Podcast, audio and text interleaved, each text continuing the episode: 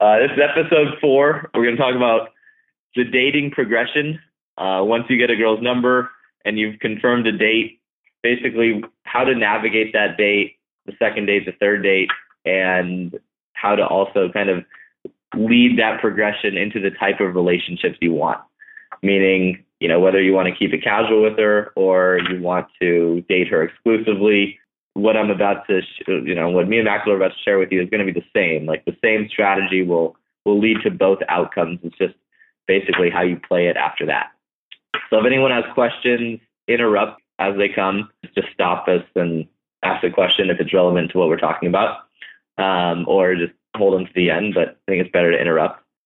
So I would. Why don't we start with like the mistakes that guys typically make on dates? Maxwell, why don't you start, and then anyone else who's on the call that wants to chime in. What mistakes do you guys typically make? And, or not that you typically make, but what mistakes do you usually see guys making? And also, I'd like to hear where do you guys struggle the most on dates? Like, what are your biggest sticking points while you're on a date, and what would you like to know to fix those?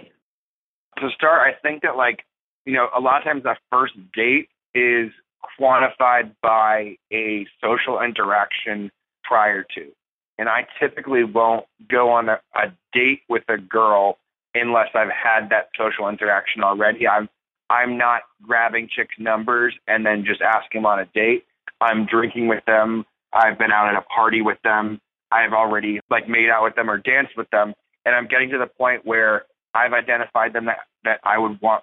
Like I'm trying to get to know them better. Um, and typically in the environment that I meet girls, um, there's a loud music, considering it's a concert environment. So um, that first date is is typically the, the fun date on my end. I like to do some type of activity, whether it's mini golf as a like a group thing, or if it's a one-on-one date, it's you know going to a place with pool or ping pong or um, shuffleboard, etc. That allows me to be myself and focus on something else while also still having great conversation. I stay away from meals. Nighttime activities are, are fine. Um, I, I prefer that. But again, the idea of having dinner on a first date is a, I just don't even go there. It's, it's not my, my go-to. I want to get to know the girl. I want to, you know, build up to that point. I may do, you know, the, the first date, um, you know, etiquette in terms of, of just the activity, then go to something um, at my house before I ever bring her on a date with dinner. Um, but but that's kind of my, my first approach is is the active active date as a first date. Yeah, and, and that's important. The first date and how you behave on that date, you know, that's all dictated by the interaction up until that date. Um, and it's funny, I never even went on a formal date until I was, I think, 23, like a, a fifth year senior at UCSD. Because in high school and in college, like th- there is no dating scene. Well, I mean, in terms of like normal, what you would call like a cliche, stereotypical date, you know, obviously people date in high school and college, but it's more of a hookup culture where you're partying with people, you're meeting them through mutual friends, and you basically just hang out in a group, um, you know, for a few different times. And then when you do get one on one, that's kind of when you make something happen. And you continue hanging out as a group and people kind of pair off and become couples. So, you know, that's that's the more of a social circle thing. And it's funny, the the better your social circle is, the more the more dating's like that. Um, I would say the the and worst I, I types of yeah. I urge a lot. I urge a lot of you to attempt to do that. And the reason that we're trying to build chapters and have guys go out and, and have you know social circles together is to give that opportunity to kind of show off and flex your social um, group and show that you're friends with cool people. And you know, for me, you know, one of the taking a girl out. Um, I'll give you an example. I took a girl out for the first time, like asking her to come out with us, and you know, took her to a pregame and we went to Warwick, and then I brought her back to my place, you know, afterward. But it allowed to, her to see me in a um, in a setting among social friends and kind of flex my social circle and also show my personality, but also know that she came with me. So it's a date like thing where I I knew she wasn't going to try to hook up with someone else because she came with me as my guest. Yeah, and and that's that's you know, those types of dates are awesome. They're a lot more fun. um, I mean, it, I, I've done everything under the sun. I um, in 2013, um, I I had just gotten out of a eight month relationship or so, and I was living in Manhattan, and I decided it would be a lot of fun to just like go on a ton of dates and um, kind of turn it into like a documentary. And we called it 30 Dates in 30 Days. And that's 30 first dates, not 30 overall dates. And I attempted to go on 30 first dates in 30 days. Um, I failed. I did go on 30 dates, but only if you count second and third dates. And I went on, I believe, 20 first dates. Um, I think six second dates and and five third dates or something like that, or maybe it was five and five. Basically, any date I went, any girl I went out the second time, I went out with the third time. Um, but still, like, you know, that's it, it was at least a date every night, and some days there were two, um, and some a couple days there were three when I when I would miss a day. It was a pretty pretty crazy experience, and I got those dates mostly from day games in Manhattan, Tinder, OKCupid and going out, you know, to the bars. I would go out after the dates. I'd I'd schedule a date for like seven o'clock, have that one go till seven thirty, uh, have another girl meet me at nine, have that one go till about eleven, and then I would go out after that. Now you can do this, but when I walked you guys through the the dating protocol, like the the best way to kind of execute a date you'll realize that a good date should take the whole night. Not necessary to go on all these dates, but it was a lot of fun. So, other like mistakes that guys make, or let me ask you guys, what what questions do you have about dates that would make it easier, and what are your sticking points when you're on dates? And make sure you got to mute yourself, or we won't hear you.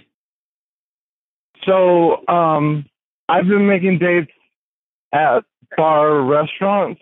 Um, there's not a lot of bars in Arizona that are just drinks.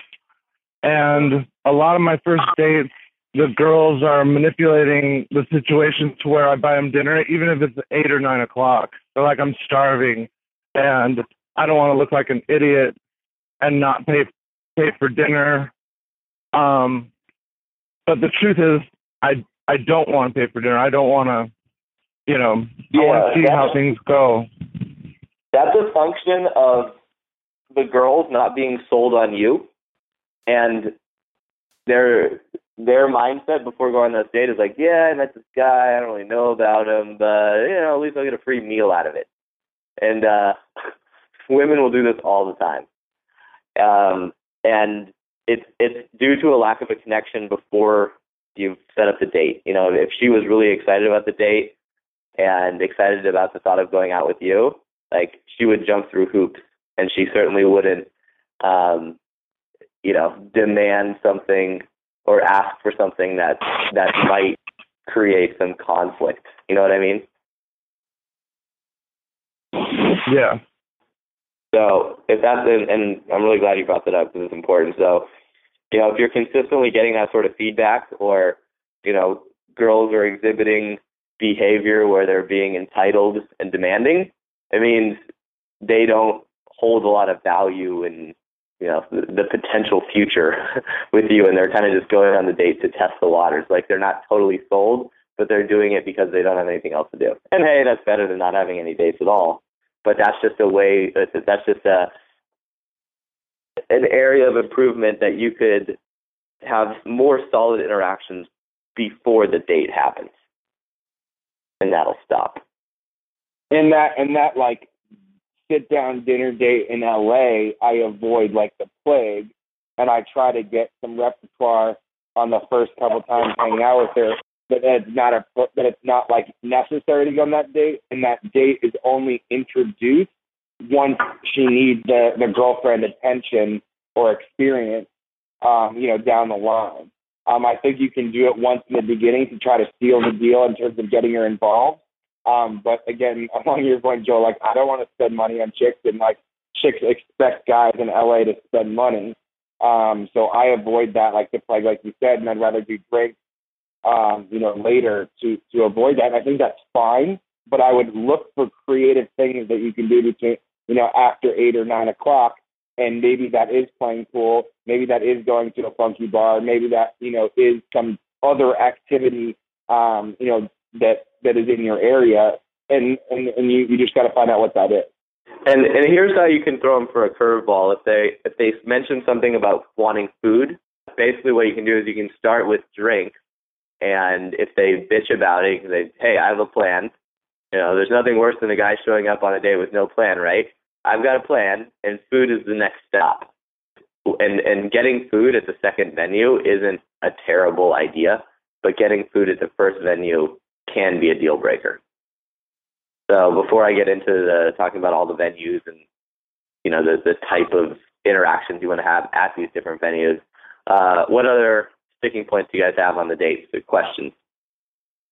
I don't know if it's so much a sticking point as an observation, but as far as physical escalation, I, I noticed that it's not really like a uh, like an on and off kind of thing. I think some girls just take longer to warm up to reciprocating uh, physical escalation, and some are like immediately receptive. I don't know if that's indicative of like their level of interest or it's just different personalities, but that's kind of the thing. Is like sometimes I don't know. It's like she seems interest, interested, but she doesn't reciprocate. But sometimes it's because she really isn't interested, or sometimes it's just because she's like a uh, slow starter, so to speak. So I guess figuring out a way to determine which one of the two she is. I would say with a lot higher, you know, um, percentage, it's more of a function of her level of interest than it is about just her, you know, uh, tendency to get physical. Um, what I've noticed is I'm probably, I don't know, let's say I go on 10 first dates from a girl I met on Tinder or online, uh, like OkCupid or JDate or some sort of dating app. Um, and we've done like the minimal amount of communication. Like if you download the Tinder guide and you know you go back and forth, seven or eight messages, you do the whole married couple role play. Are we exclusive? You get her number, you text a, a few times, and you're out on a date the odds of me ending up in bed with her um, on date one compared to a girl that like I met during day game or and, and we had like a great interaction or I met her out at a bar and we spent a lot of time connecting and then you know went back and forth via text. Like the odds are uh, way way way way way higher that that date is going to end up in sex than the Tinder date or the online date. It's just a function of connection. Like for example, the girls from the improv class, you go on a first date with them, there's already so much connection and trust built in from, you know, spending all that time together. That would be way, way, way easier to like gauge, you know, if they're not giving you love on that date and physically escalating, it just means they're not interested. It has nothing to do with like their slowness. But if that was an online date, then you wouldn't know. Makes sense? Yeah, that makes a lot of sense. Uh, and uh, yeah, I'm trying to uh, to get more dates from real time than online, but I'd still say the majority of mine are online. So I guess by default they're all kind of like slow starters. But yeah, what yeah. you said makes sense. If you've if you've had like a real interaction and they're still not reciprocating, then you kind of know where you stand. Mm-hmm. But with the online, you don't. Mm-hmm.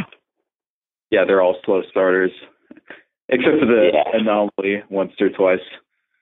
Yeah, I mean, what I've found is, you know, I get, I, I have a, you know, really, really active social life and a social circle that's constantly bringing me new chicks and new opportunities. And like, I never use online dating at this point. You know, even if I was doing like another challenge, like a 30 days and 30 days, I would try everything possible to avoid online and dating apps.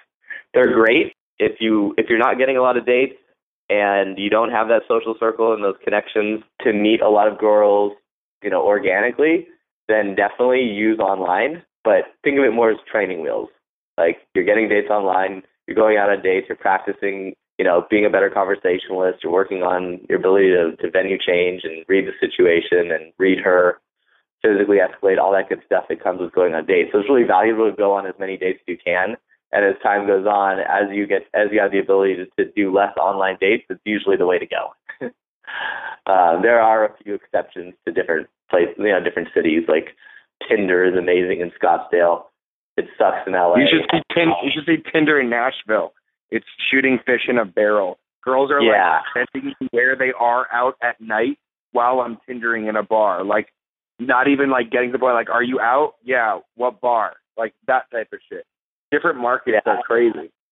Yeah, it totally depends on the market. Like New York, Tinder is all about like set up a date, go to dinner, get drinks, and then she's gonna try to feel you out for, you know, if you're husband material.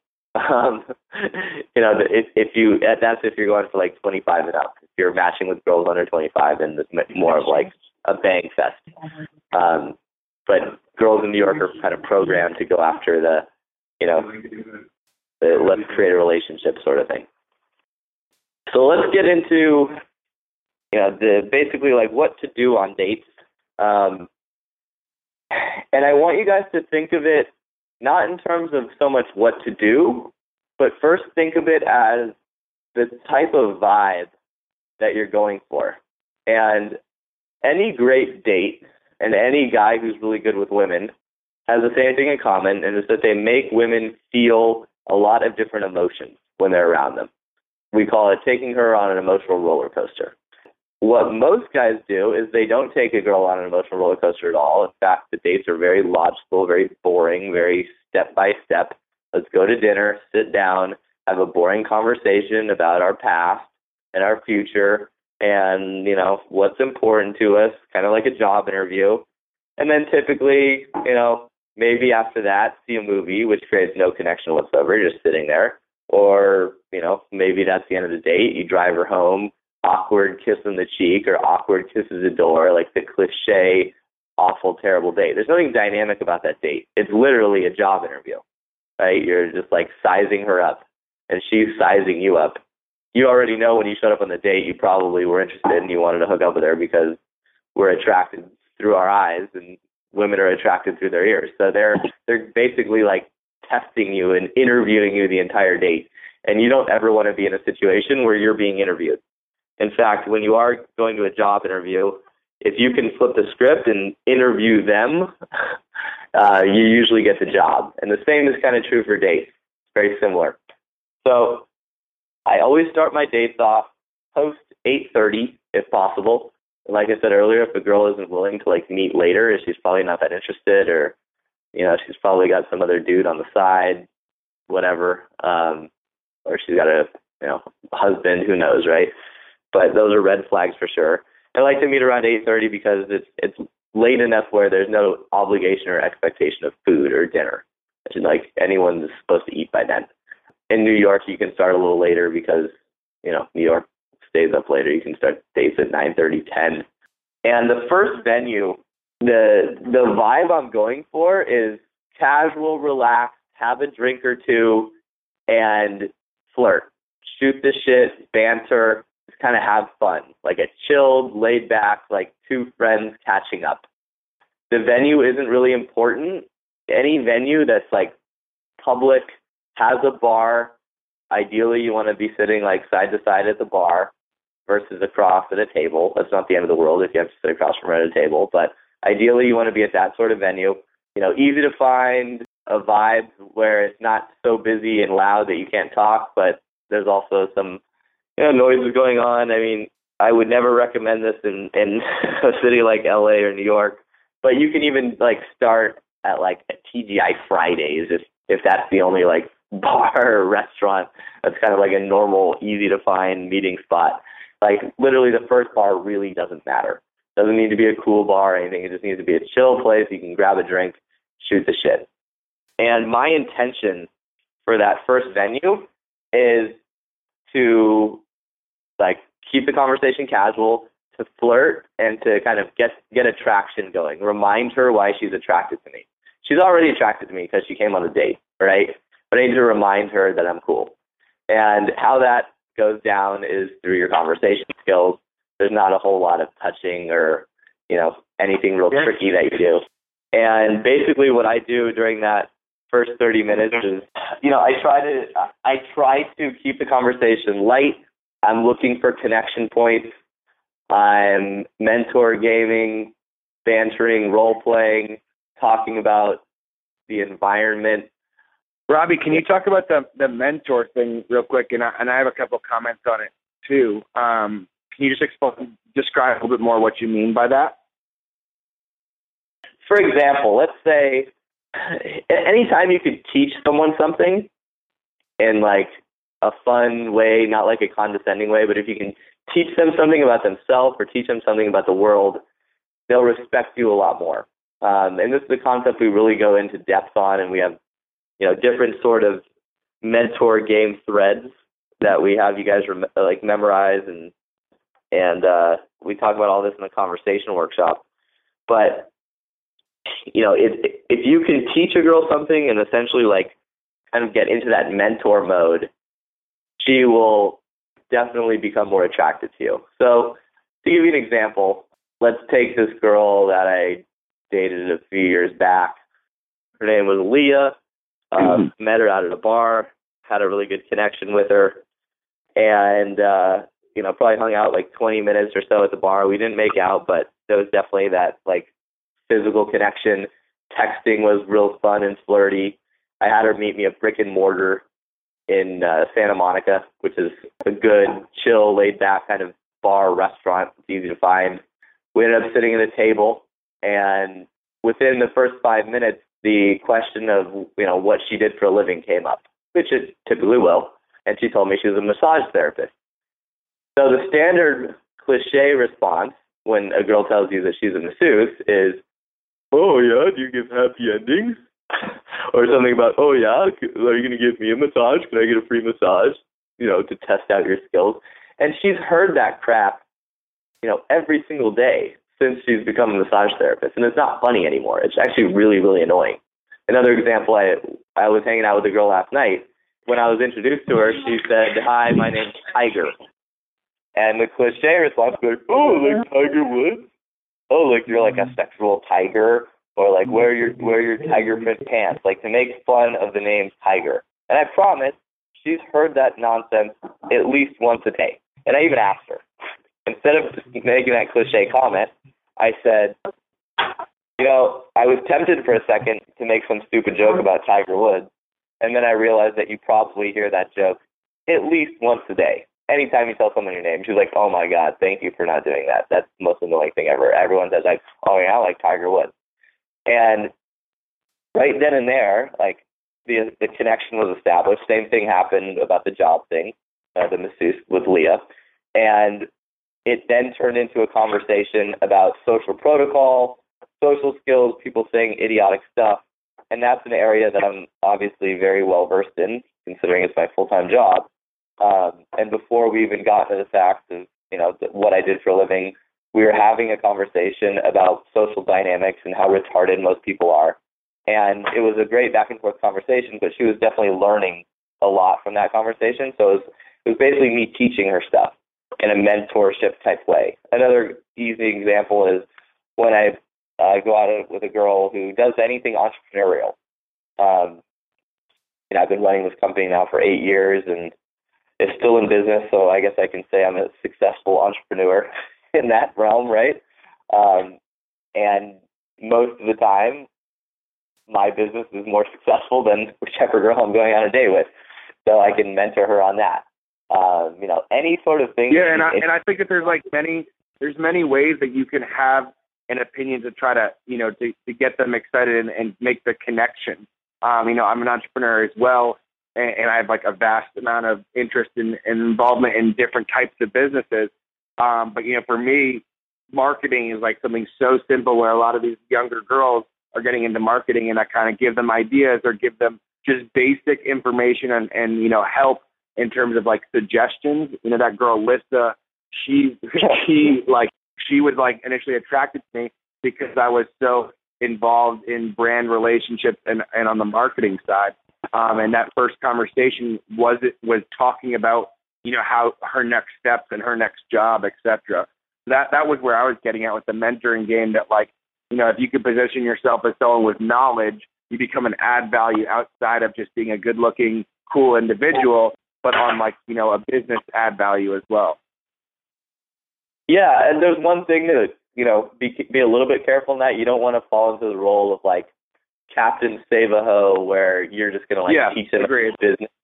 You know, it's it's easy for some guys to do that, and a lot of the time, like business is one of the worst things you could talk about on a date because it's boring. Like, you know, but if she leaves the conversation there, if she's really interested in it, and you're vibing off that, and, and you know, it's a good energetic back and, and forth, then for and sure. I think that's that's where it needs to be. It needs to be that she's interested in talking about her work because um, I don't I don't bring up anything that I do unless I'm asked, um, and I try to keep it minimal. And if she brings up her work, that is the time where you can, and she wants to ride that you know wave, then you kind of go with it and and and interact in that way. But you're right, no work talk unless she brings it up. Yeah, other mentor game topics include like, you know, I'll talk about the difference between LA, New York, and Europe. And most women that I date are either living in LA, living in New York, um, and they've traveled Europe, in Europe, or they're from Europe, and you know I met them in New York or LA, or I met them in Europe and they've been to New York or LA, like two biggest cities in the U.S. So um, I have a whole kind of mentor game rant that I go on, um, and I talk about you know the the, the different drivers, um, and you guys can steal this. It's it's a it's a pretty good deal. I, I say in LA, people care about who you know. In New York, people care about what you do. And in Europe, people care about where you've been.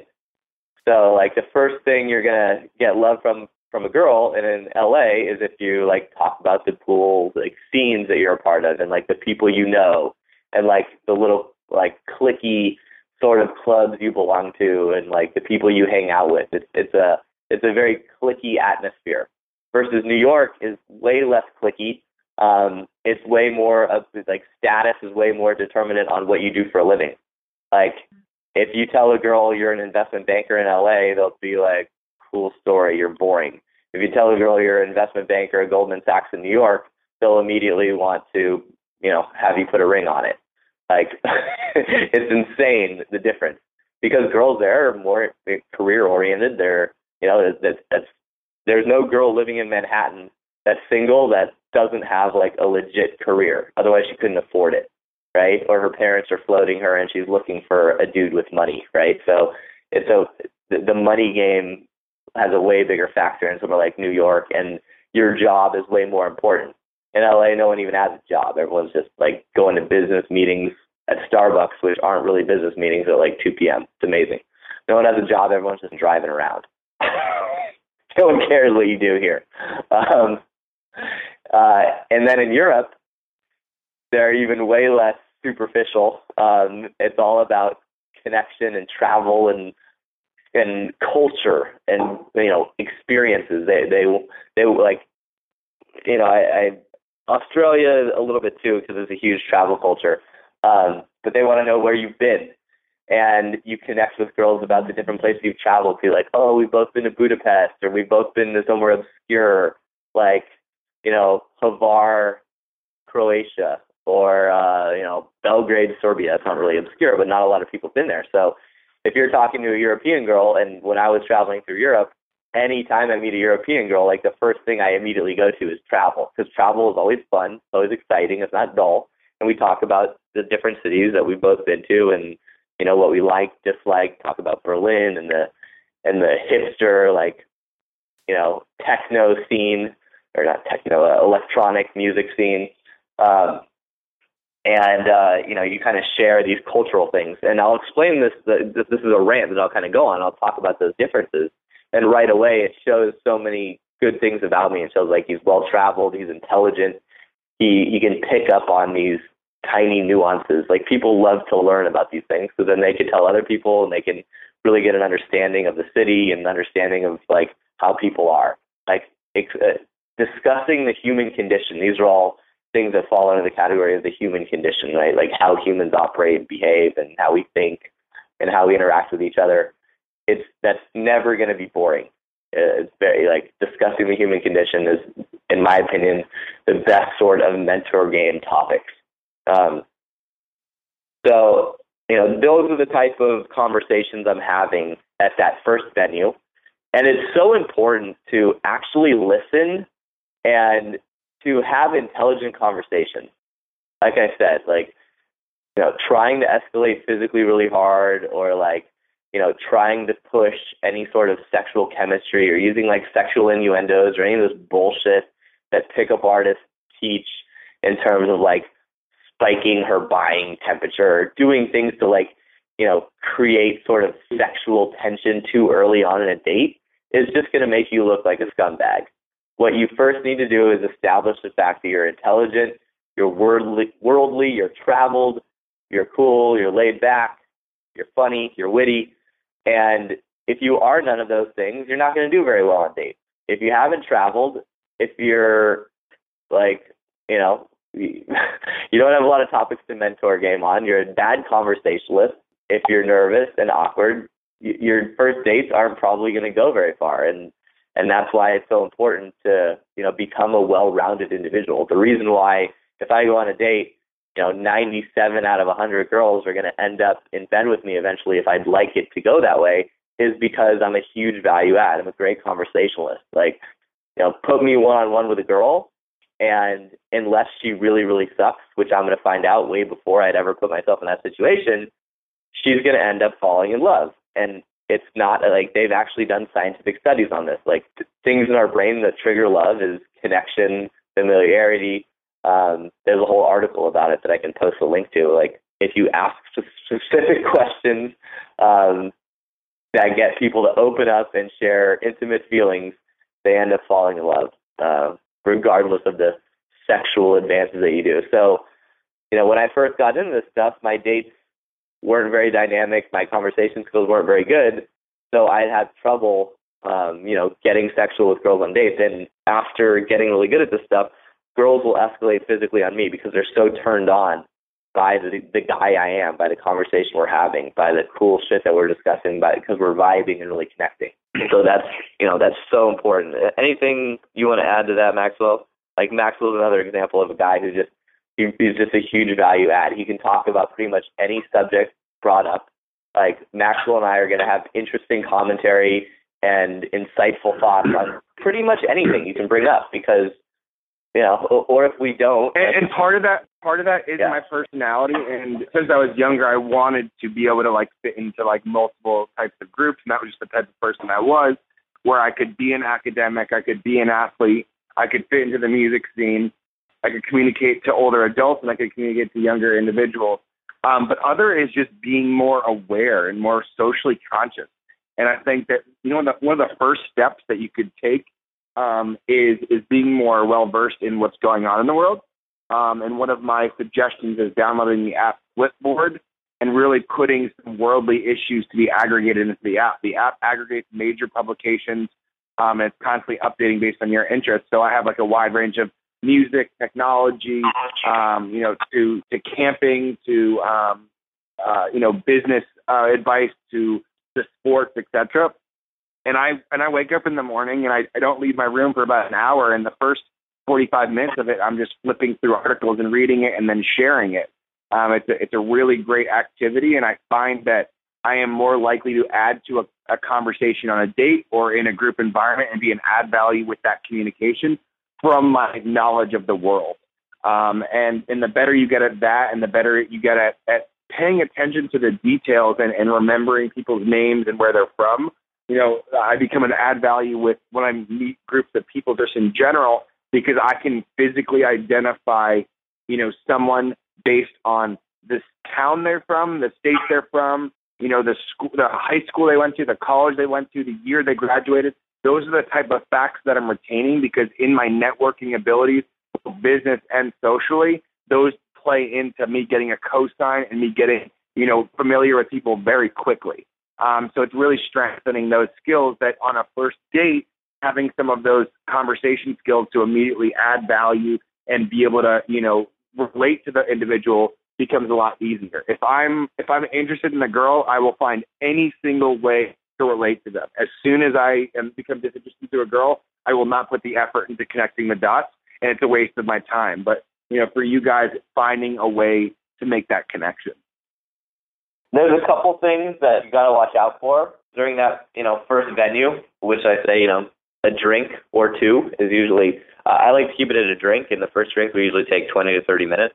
Um, if she's pounding her drink, then I'll I'll kind of pace myself based on her drinking speed.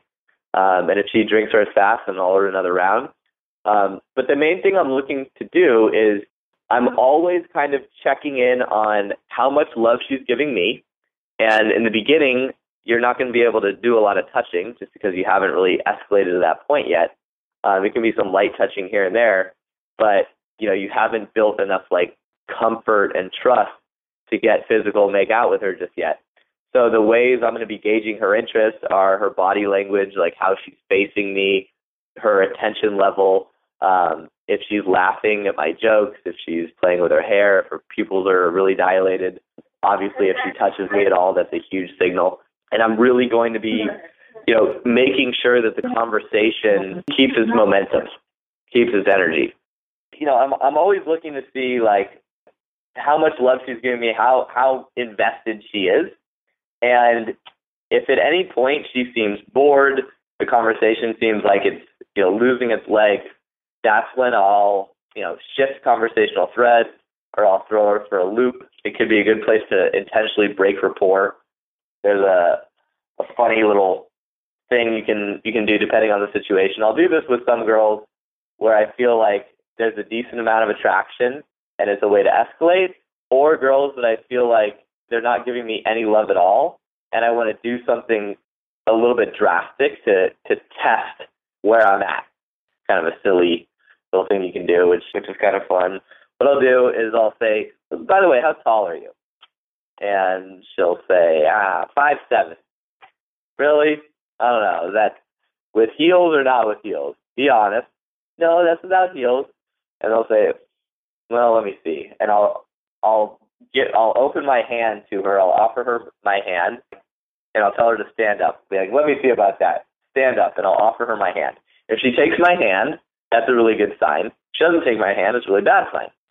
But if she takes my hand and stands up, what I'll do is I'll tell her to twirl. I'll be like, all right, turn around, and uh, you know she'll twirl around, and then I'll guide her back down, and I'll say, yeah, I knew you were five seven. I just wanted to check out your butt.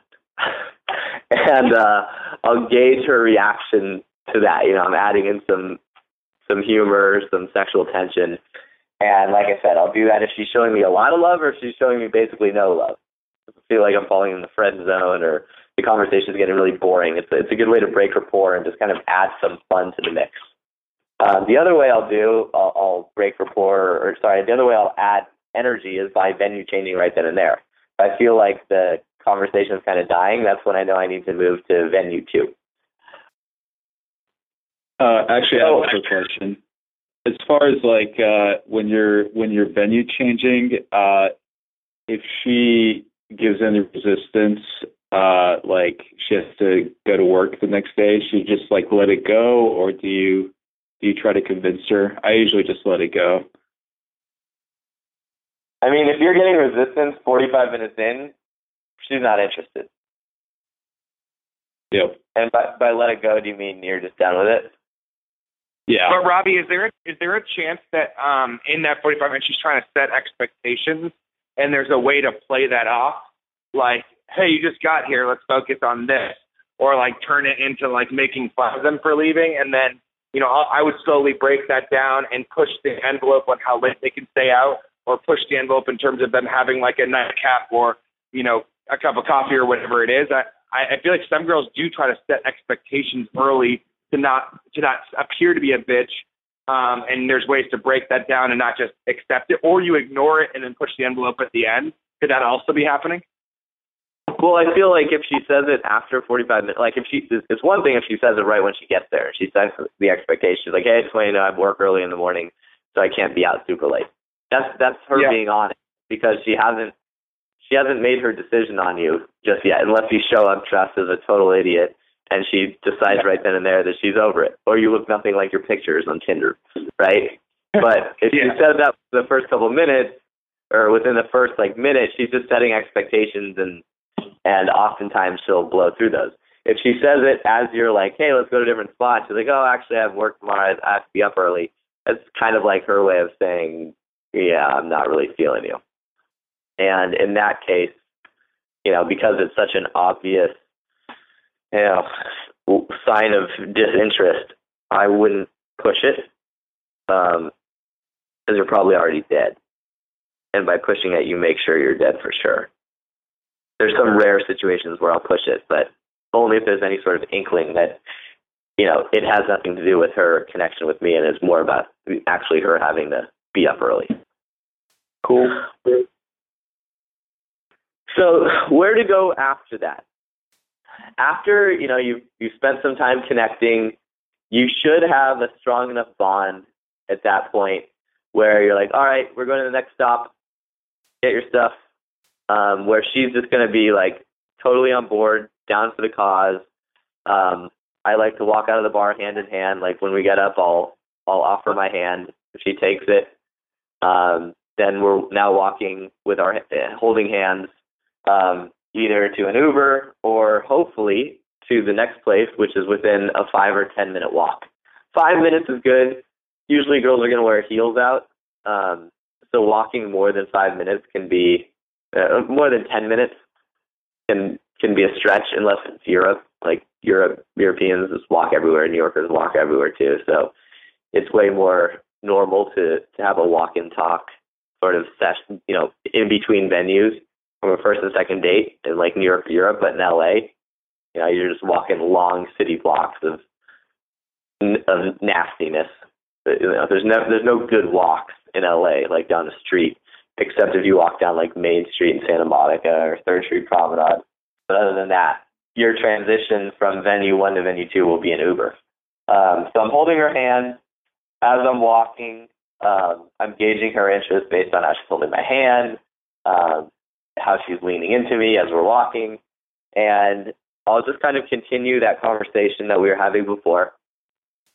Um, and it's just a great opportunity to to see where you're at from a physical standpoint, right? If she's not willing to hold your hand, you're probably never going to sleep with that girl. You know, if you spend 45 minutes with her and she's not holding your hand after the first venue, when you offer it, you're probably dead. I, I don't think I can think of many circumstances where that's ever happened, you know, where I did not hold the girl's hand and we ended up hooking up. So once I'm at the next venue, and the next venue is something I like to choose that has more of a laid back, um, cavernous, loungy, dim lidded, like seductive type of feel. I guess speakeasy are usually really good for this. Two examples would be employees only in New York, or like in LA, you could do like the uh, what's it called, like the Well in Hollywood, or the uh, the Victorian basement in Santa Monica. Um, you know, you want to find a, an area that's dimly lit. There's a couch or somewhere where you can comfortably sit side by side. Not loud music at all, where you can have a conversation. And what I'm doing during that conversation is I'm going into more personal topics, um, not so much biographical stuff, but more like hopes, dreams, fears. Um, there's a game I love to play called the Questions Game, and it's really simple. I'll say, all right, let's play a game. It's kind of like truth or dare without the dare. It's just a fun way to get to know someone. Here are the rules. There's three of them. The game works very simply. I ask a question, and then you ask a question. And the rules are you have to be honest.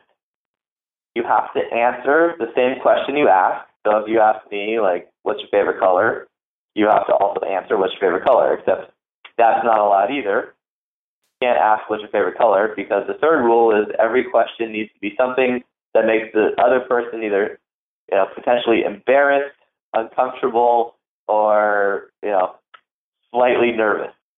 That's how I set up the questions game, and then we'll go back and forth. And typical questions I like to ask, and there, there's a library of these in the group. Um, but I like to start with something non-sexual related, like have you ever been arrested, or what's the, the thing you got most in trouble for? If they said no, um, and then I'll kind of move from there into more sexual top of subjects. If she ever leaves it sexual, that's a really good sign. Like if she asks you a sexual question before you ask her one, you're golden. She's already thinking about sex with you and probably hook up that night. Um, and the questions game, you know, you don't have to stick to the, the skeleton of the questions game. Really, it's just a way to, it's just kind of like a, a, a hack to lead into more dynamic personal conversations. And what will typically happen is you ask a question, she'll have a story about it. The story will then lead to another conversational thread, and you'll just kind of go down the, the rabbit hole in conversation. And that's awesome. You know, if at any point you feel like that thread is dying out, you can go back to the game. And you can be like, all right, your turn. Your turn for a question. Go ahead, and ask. Um, and if she asks lame questions, you can tease her about that. And it's, uh, you know, you'll, you'll get to know someone on a much deeper level. So what will happen, you already like kind of held hands with her. It's really simple as you're sitting next to her, you can kind of put your hand on her leg or she'll, she might have her hand on yours.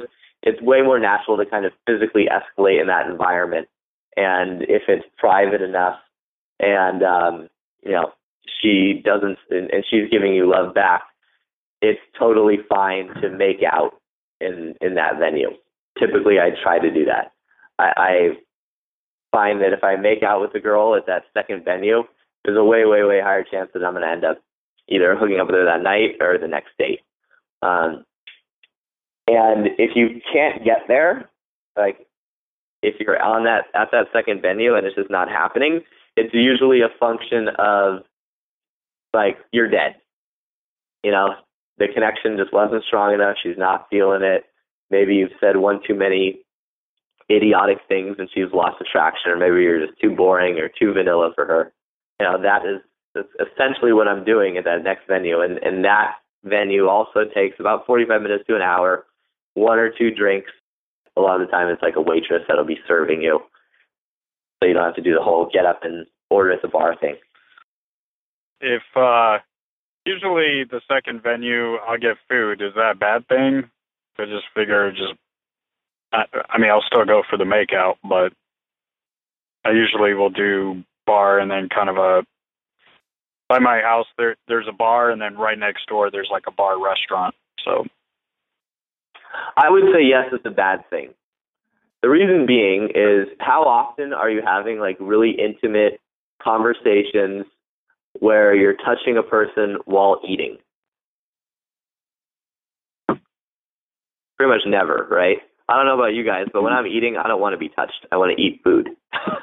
and I feel like most people kind of have that same sort of thing. And I've seen so many guys like make these retarded they're like so needy and clingy. Guys do it with their girlfriends or out on dates where like they'll be at a at a meal with a girl and she'll be eating and he'll be like pawing her and petting her and like squeezing her neck and like touching her hair.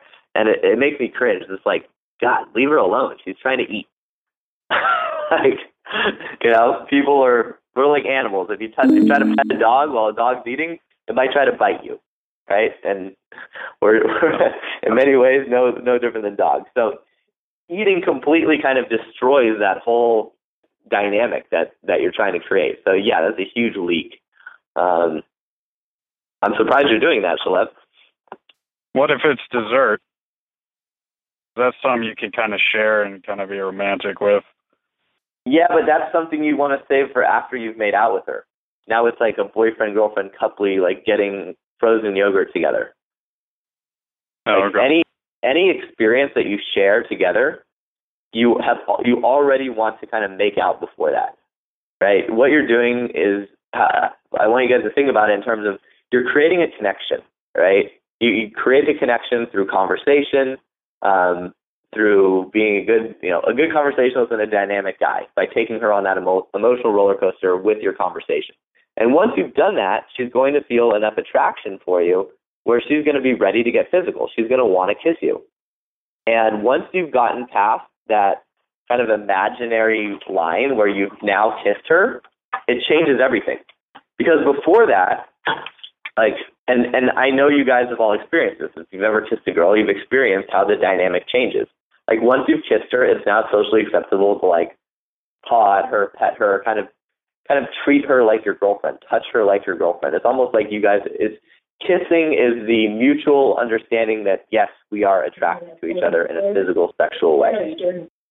So you don't really want to do anything like coupley as a as something like shared together before kissing the girl.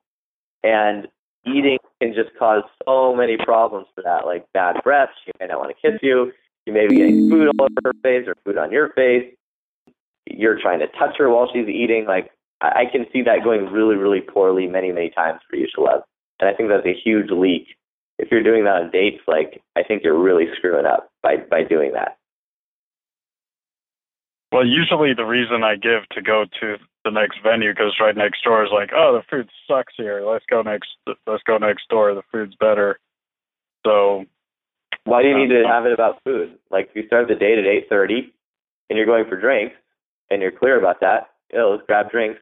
Eight thirty, I guarantee a thirty percent chance of a good time, right? She knows she's going out for drinks, and but, uh, so I'll just yeah. be like, just kind of let's have a let's have a change of of environment or whatever. It's a pretty cool spot to sit or whatever. You don't need to view. sell the environment. She doesn't give a fuck where you're going. Okay. Unless she doesn't like you. If she cares about where you're going, she doesn't care about you. That's a good way to to kind of sum it up. Anytime I've been out with a girl who was into me, I could say, "We're going down to like, we're, I'm going to take you into a dark alley and and show you the garbage dumpster. Like, and as long as she's with me, it's cool. And guess what? If you're with a hot girl, like you don't care where you are. You, you're just glad to be with her, right? Because you're attracted. So if you're yeah. trying to sell her on the venue, then you're missing the point completely, and she's not into it. Um, and that's like you're selling her on the wrong thing. You don't need to sell her; she should already be sold. So I'll just say, all right, next stop, let's go. Reach out my hand, you know, by that time I I'd already paid the check. And the other good thing about it is it throws them for another curveball. Like after two drinks, when I ask for the check, like for a second there, they're gonna be like, "Oh, is he ending the date already? Does he not like me? Like I thought this was going well. We're like totally vibing here. Why is he asking for the check?" Because they're not expecting a venue change. Most dates are just one venue and done because they're going on dates with guys who are lame and not creative. Um, so it throws them for a curveball when I ask for the check and they're never gonna like bring it up. They're never gonna be like, "Oh, do you not like me? Like, why are we getting the check so early?" Um, that very like pretty much never happens. But then after I pay the tab, and I'm like, "All right, next spot." Like they totally liven up. Like, "Ooh, we're going on an adventure. Where are we going?" Like, and a lot of the time they'll laugh. Like, "Where are we going?" I'm like, "Don't worry about it. Cool spot. It doesn't suck." And that's all I'll say. Like, if I have to sell them on it, then they're not sold on me and I'm okay. So don't even. So don't, I mean, I don't really sell it. I just kind of preview it. So just don't even preview it. Just be like, let's go, and then just take her. Yeah, we're going to the next spot.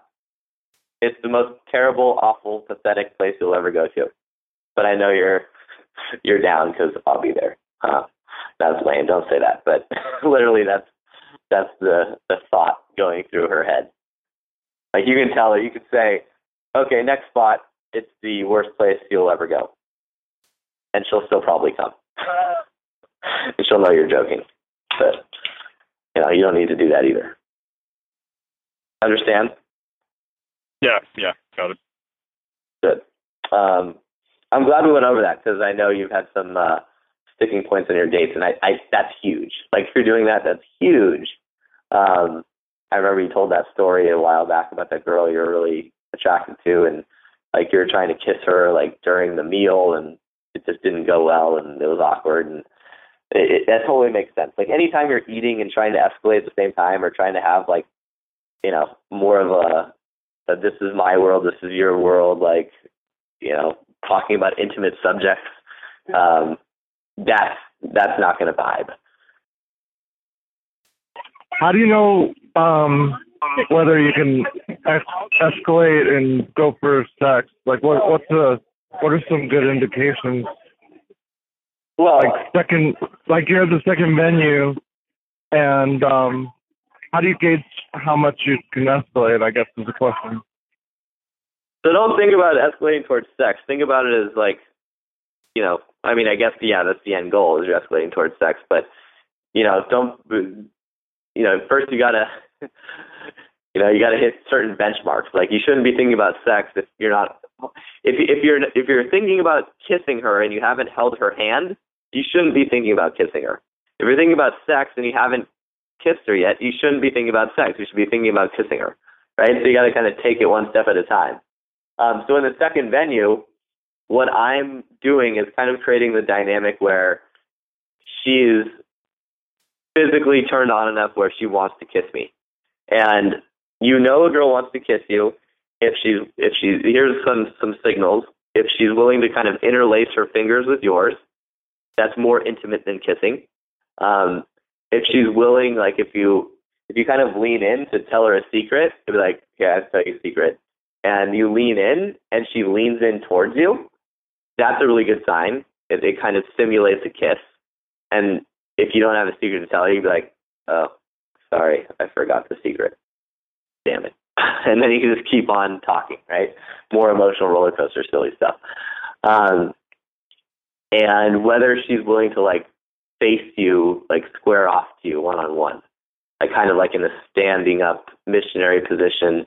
Um, you wouldn't really use that so much as a second venue on a date per se because you're probably going to be sitting down. Um, but if you have your hand on her leg or she has her hand on your leg, that's a great sign. Um, no, you want you want it to feel natural um, when you move in for the kiss. You want to make sure you don't like grab her and force her to kiss you. You you want to like you know slowly kind of move in and let her come. You know the last ten percent. You go ninety percent of the way there. Let her come the last ten percent. And um, if you've you know built that connection and attraction, that's venue one, and then on the journey from venue one to venue two, and then so far venue two, um, it should be a, a good kiss. It shouldn't be a peck. It should be like a full on makeout. I'm not saying have a makeout party, like you know, don't put it on display. Don't be like 17 year olds making out in a movie theater, but it should be a nice kiss, like you know, at least three to five seconds, and you should be the one to pull away first and that way you don't look like you're you know a horny teenager. If you go 10 seconds, that's fine too. Like you know, you it it becomes a pattern recognition on how to gauge her sexual attraction through her body language. Right? Like so you're you're looking for for body language stuff. And remember, the stuff that women will say to you, what they say doesn't matter. What they do, how they touch you, that stuff matters. Right? I'm not saying if they say no, that doesn't matter. but like if she says stuff like, you know, if she's making out with you and she's like, "Oh, I have to work really early," like that's essentially just like her resisting, but her wanting it at the same time. So you can't really trust their words, but you can trust her body language. As far as like assuming you know you're getting good reaction, you've gone in for the kiss. Like, what's a good way to uh to wrap it up and leave the venue and either go back to your place or end the date on a good note? So you shouldn't be going back to your place after venue two. Um, it's too soon. To go straight from making out to trying to, you know, get her back to your place, which pretty much implies sex, is too aggressive and makes you look like a sleazeball. Um, venue three is necessary. So what I'll do is I'll really kind of gauge where she's at in terms of making out. Like if she's into it, if while making out with me, she's like caressing me or she's like moaning, you know, anything like really sexual, I know it's on. And um you know, venue three is gonna be a breeze and after that we can go back to my place. Um, if it's more of like a reserved kiss where she's you know, she's making out with you but it seems more reserved, um, that doesn't imply that uh, you would necessarily want to continue the date on. Um, it's, it's really important to end to, to make out with a girl before the end of the first date. Because if you start the second date and you haven't made out with her, you have to go back to square one. You have to do that date all over again. And who wants to do that? It sucks. it doesn't suck. It's fun, but it's you know you're starting from square one. It's like all that hard work you put in is for naught because you didn't end the date with that mutually established attraction. If she's showing me a lot of love, I'm going to opt for venue three. Remember, venue one is all about connection. Venue two is more about intimacy, and venue three is about adventure. It's about fun. Okay, it's doing something that you would do with your boyfriend, or sorry, with your doing something you do with your girlfriend. Uh, if you're gay, that's a different call. So, something fun is anything that you guys are experiencing together as a couple. Like going to see a movie is actually an okay venue three. If you've made out with a girl, going to see a movie isn't the worst thing in the world.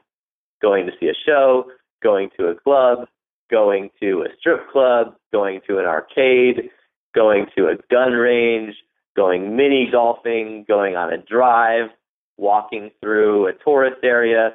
These are all activities where the focus is no longer on the conversation, the focus is on the activity.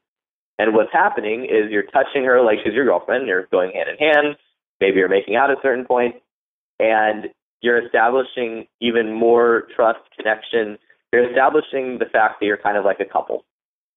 And the reason why this is so important is because women, when they're on a in a dating scenario, I'm not talking about like if they're horny at a club, but when they're on a dating scenario, they don't want to sleep with a guy until there is some sort of semblance that they're a couple.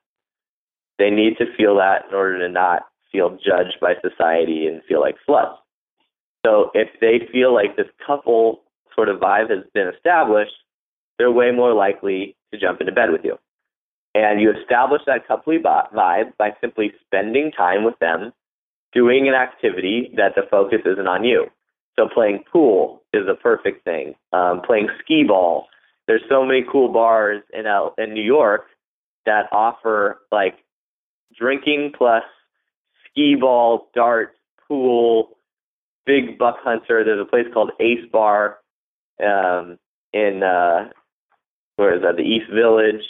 Um, there's a place called I think it's Pong, which is like ping pong and drinks.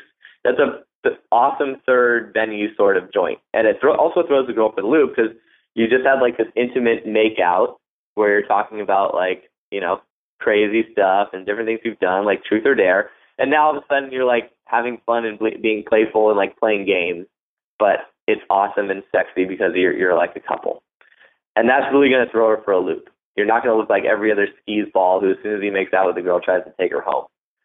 And when you're at those venues, I like to do a lot of real interactive stuff. Um, I like to engage other people.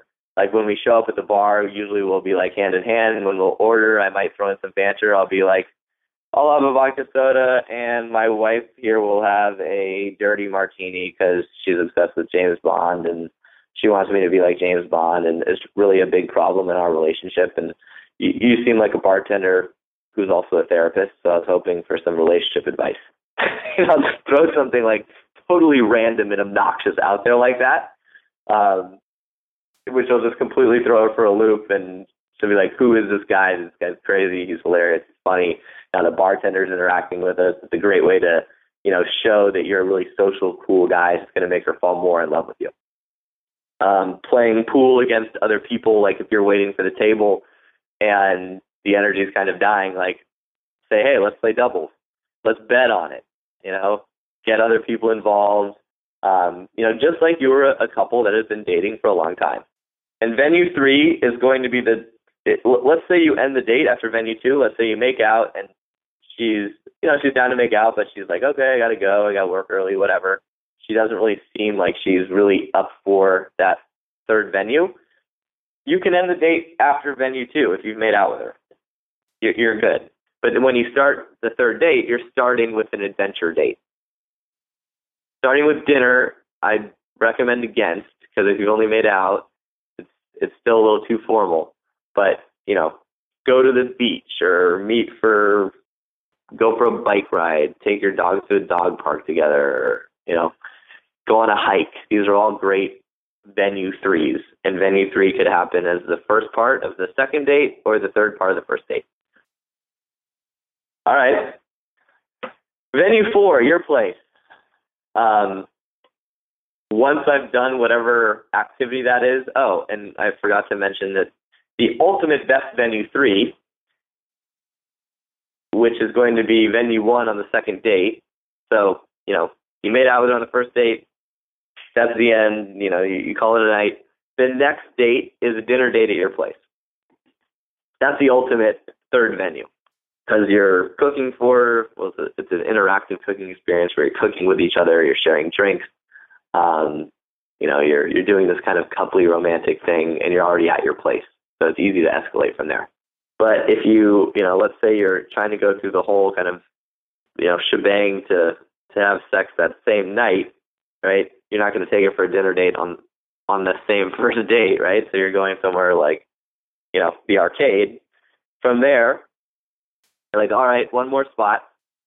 If she doesn't ask, you just, I mean, she she probably won't ask. She's just having fun. If she asks where are we're going, say we're going back to my place, but don't worry, I'll be an 86% gentleman, and I'm kicking you out after 20 minutes. I'm not that easy. I don't get down on the first date. You know, my mom, my mom taught me to don't give away the, you know, don't or what was it? Don't buy the cow when you get the milk for free, but the opposite, whatever. I make some stupid joke about that. Um, you know, the 86% gentleman is a lot of the time enough. Like if we jump in a cab, I'll just tell the the guy my address. And he's like, "Where's that? That's my place. Don't worry, I'll be an 86% gentleman." And using that time constraint where you tell her you're going to kick her out after 20 minutes makes her feel more comfortable coming over. Um, if you don't tell her any of that, you're making her responsible for sex. If you just say, we're going back to my place, that's pretty much never going to work. Because if she has any sort of social programming, she's going to cock block you and herself. Saying, I can't go back to your place, we just met, and you're going to argue with her, and it's only going to go downhill. Right? So you have to throw out that disclaimer. Um, and then once you're back to your place, it's, you know, make a drink, and then start hooking up on the couch, move things to the bedroom. You can't hook up on the couch, just you know, start in the bedroom um, by by watching YouTube videos if you need to do that. Like you need a way to get her in the in the bedroom, say, oh, you got to check out this YouTube video and lie together on the bed, watch watch on your laptop. So that's a transition from venue three to venue four, which is your place. Like I said, if you had dinner at your place, you're already there. So is transitioning from the kitchen to the living room to the bedroom. Now, if you guys were on the second call, episode two, and if you were paying attention, hopefully you realize that the, this dating protocol I mapped out is almost identical to the bar game protocol. The only difference is you're running through it a lot faster when you meet out a girl that same night and you're trying to take her home and sleep with her that same night. It's almost identical to a date right? You just don't have this more formalized thing set up where you're spending all this time. It can still happen over a period of like, you know, mo- most of the time sex happens after the seven hour mark.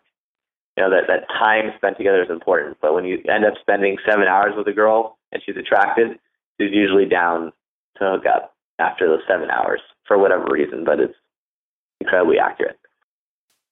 So that's what I got for you guys on dates. Um, any other questions? Yeah, I got a quick question. Um, what what I usually what I usually do is uh, go for a walk after the um, after the after the second venue. Is that bad? Because there's like like well, think about it from an energy standpoint. All right, think about it from an energy standpoint. First venue was drinks. It's fun, it's flirty, it's new, it's exciting, right? Second venue is food. You eat, and then it's kind of like a slowing down. Like most people get a little bit tired after eating. Um, mm-hmm. It's a chill sort of environment. Um, the focus is on the food and not so much on the interaction. And then you want to walk. A walk is even slower than eating. like just walking around, right? Um, mm-hmm that's not a very like fun coupley sort of experience. Like you can walk with anyone. There's nothing real like you know, interactive about a walk unless you're walking through like Times Square or, you know, you're walking through Disneyland. Just walking down the street, lame. So you're killing the energy the whole way through and you're expecting that sex is not going to happen. You notice how the energy with my dates are a lot different. We start out with like a playful banter, back and forth, mentor game, getting to know each other. We move to like a more intimate, sexual, sexually charged, sexual tension sort of environment. We're making out, and then I totally throw it for a curveball, and we now we're doing this like fun thing that you would do as kids together, or this really interesting, crazy thing, or like some real dynamic experience. And now she's like excited and she's like, "Oh my god, this date's amazing!" You know, like it's it's a way different experience than than go to a bar, get food, go on a walk. So what about this? I got some boxing gloves because there's kind of a you know green area park type stuff by my house. Usually, what I would do is I'd take the girl for a walk and then walk her to my house. Um, you know, sometimes it works, sometimes it doesn't. Um, but what if I like brought some boxing gloves and just had them in my car, and then went and got them and was like, okay, I'm gonna teach you how to I'm gonna teach you how to box, and then like just just teach her some basics like one twos or whatever. Like I don't like it because a she has to be interested in boxing, and that's definitely more like a guy dominated sort of activity. Yeah, sure, some chicks like boxing, but she has to be interested in that. B, she's probably in an outfit that's not very conducive to boxing, like high heels. Um, I don't like the fact that you're taking girls back to your place before making out with them and before going on the adventure part of the date. Like no girl feels comfortable going back to a guy's place unless they feel that sort of adventure mentality. And girls will feel that in a nightclub sort of environment, so like a same night pull. Like they feel that adventure and, and they're sexually charged and then they want to go back. But, you know, if you haven't made out with her and you try to get her back to your place, it's like that ain't never gonna happen.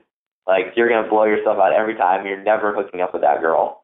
Oh no, we we always make out first, but I'm just saying. Okay. Just I'm just trying to think of a way to see, like, there's two bar restaurants right by where I live, so that's like two venues right next to each other. Then there's like a nature walk. So I, I'm just trying to think of a way to like make it more exciting for for the nature walk part because there's some like secluded parts like right by the water and stuff. It's really pretty. I mean, it's at night. Yeah, it's, not kind of low energy. exciting. It's, I don't like Huh? that venue. You, you, you can't see a lot of nature at night, and these dates are taking place at night. Yeah. Unless it's like the start of the of the the second date, right, where you made out, you ended the date. What I would recommend doing, especially for you, since you get so much resistance because you're always pushing too hard, is I would, no matter if you made out with like, no matter how hot and heavy the makeout is, I would end the date and then start the next date with the nature walk during the day. Start at a time where it's still light out, seven o'clock, whatever, and then transition from the nature walk to dinner at your place.